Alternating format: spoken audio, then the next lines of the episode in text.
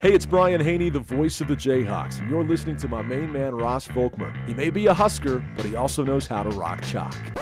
And you're listening to the Morning Blitz right here on 1025 You Rock.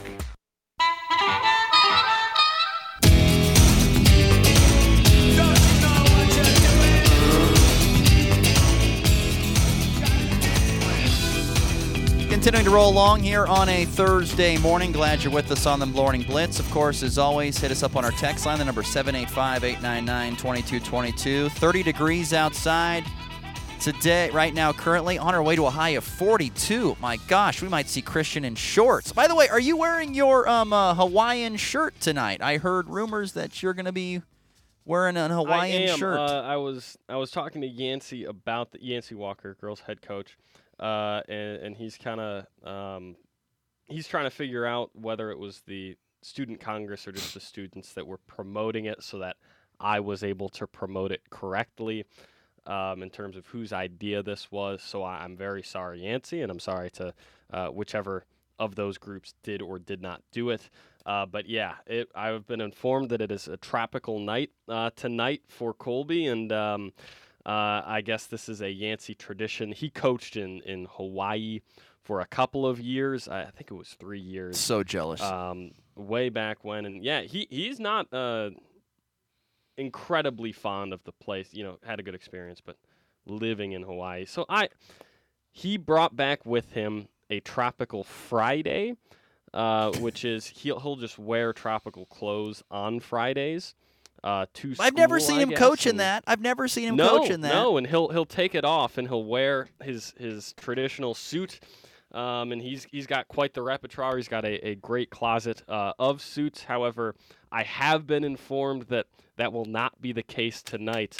Uh, and uh, I, w- I was invited to join, so I'm I will be proudly wearing uh, some tropical gear, though I don't know if I'll look nearly as good in it. Can't wait to see Walker. Coach Walker in that. I've only seen him in a suit, so that'll be great to see him in some nice, uh, wonderful uh, floral attire. Hopefully, there's some leis there. I'll take a lei. If there's a lei, I'll take one. Of those. I'll wear one of those. There you go. I'd wear a lei. It's a good plan. So anyway, um, tropical night You won't tonight. be joining in. I've I- heard. I- rumor has it you've got quite the. I quite have a the, uh, couple of. Hawaiian things. I doubt I'm going to wear them tonight. I, I was actually looking in my closet for my Hawaiian shirt. I, I think it shrunk or I've gotten too big for it. One of the two. Probably a combination of both, more than likely. It'd be a little snug on me, but I guess I could wear it open with the shirt underneath. I could wear it unbuttoned. That's I all guess. you need. yeah. Come on, Ross. Oh, gosh. Give up on this so easily. Let's move on. We are we are way behind time. It's unbelievable how far we are. We got to make this a quick segment. Um. What a, I want to start first and foremost. A great night last night for for Colby Community College and Northwest Tech men, both picking up victories. I want to start with the Northwest Tech men first and foremost. Northwest Tech men they've won three in a row, back to back to back. Uh, conference games. Colby, Independence, and now Pratt last night, 82 to 73, 28 points off the bench from uh, Keyshawn Miller, who didn't play much in the Colby victory, but has really come together in the Independence game and now here in this Pratt game. He's one of four guys in double figures. Taden Gon- Connor also eclipsed the 20 point mark with 21 points last night. Charles Fofana got back in double figures with a dozen, but uh, really did a great job. Uh, did did Colby and think about it, held Pratt to one of 10 shooting from three. Northwest Tech was seven of 16 from three. That's a huge difference there uh, when you're able to knock down the outside jumper. Tech men now seven and 10 overall, three and eight in conference play with that victory. The Colby men, you were there last night to witness this. This was a comeback.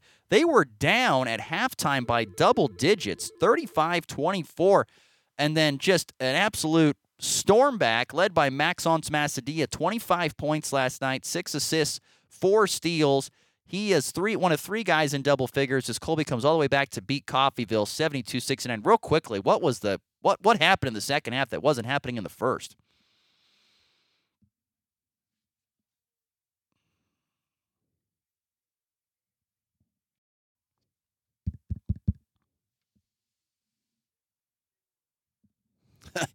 we seem to have lost Christian here for some reason, I think, or otherwise I'm losing my mind. But I think Christian is unfortunately uh, Christian unfortunately has has left us here. I don't know why he's oh he has to. We'll see if he can get us refreshed. We'll get him back on here in just a minute. Nonetheless, Christian was there to watch this game last night, and uh, I was uh, I I don't know, I guess I was more impressed just once again by the play of the play last night of of the uh, of the Trojans. They came just storming back. I was so impressed with them. Once again down 35-24 at halftime. Uh, outscore the Coffeyville Ravens 48-34 in the second half. Um, so I was highly impressed, highly impressed with that um, in this game. I was very, very impressed with that for sure. So anyway, uh, Christian, hopefully you're back with us. We'll see here. Are you there? With there you go. Hey, there he is. So what happened last night in the Colby Coffeyville game? Let me tell me So what real- happened. Really, they came right out of halftime, did the Trojans, and it was either a 7 or a 9 0 run. I'm sorry, I don't remember off the top of my head. And they were just electric. They kind of came out, um, bats out of you know where and hair on fire, and suddenly it was a game. And basically, the entire second half was back and forth and big bucket after big bucket by both sides.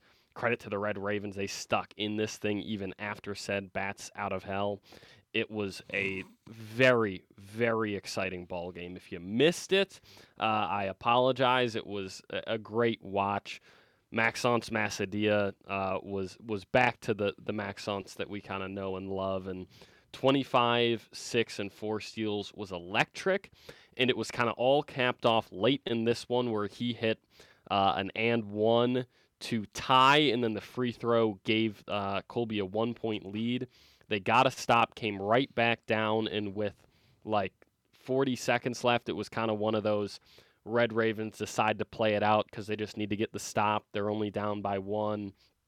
And then Danico Rucker went right to the cup, counted in the foul, and uh, put this one kind of in the books. So great. Cra- it it was actually a kind of a medium sized crowd, not particularly large, but it was one of those. I was working PA, so I'm up kind of at the scores table, and you kept looking backwards like, there's only this many people here because it was loud in there last night, and they had a lot to cheer for. Finally, it feels like uh, the men put it all together, and they were without Rafael Nagu Truart, uh, and they kind of missed him throughout this ball game. His ability to get the cup, you watched it firsthand. He's kind of a slippery guy driving to the rim, and uh, they certainly missed that for stretches of this ball game. But Colby uh, played really well ras- last night, shared the basketball, and uh, it was fun to watch.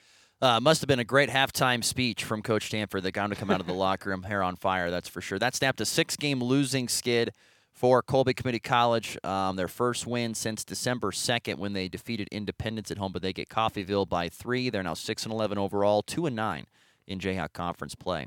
Uh, Slow scoring affair in the women's game there last night, 57 38. I was looking at some of the shooting numbers. It was not pretty. CCC shot just 27% from the floor, only took four free throws, one of four from the foul line. That's unbelievable.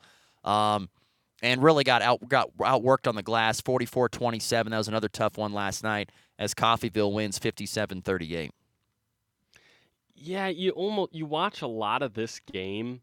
If you if you cut off every possession right as the shot went up, uh, you, you'd think that Colby dominated this one. They played really hard defense, moved the ball fairly well, and they just could not buy a bucket. They couldn't put the ball in the basket, and a lot of that was Sophia Lopez was maybe the only one on this team consistently willing to drive inside against a good interior defense from the Red Ravens, but the defense from the Trojans, particularly down low, Sheila Lee and Camille Brito Brenz played incredible, inspired defense against some very good post players for Coffeyville. They also contested just about every outside shot against a very excellent outside shooting team in the Red Ravens.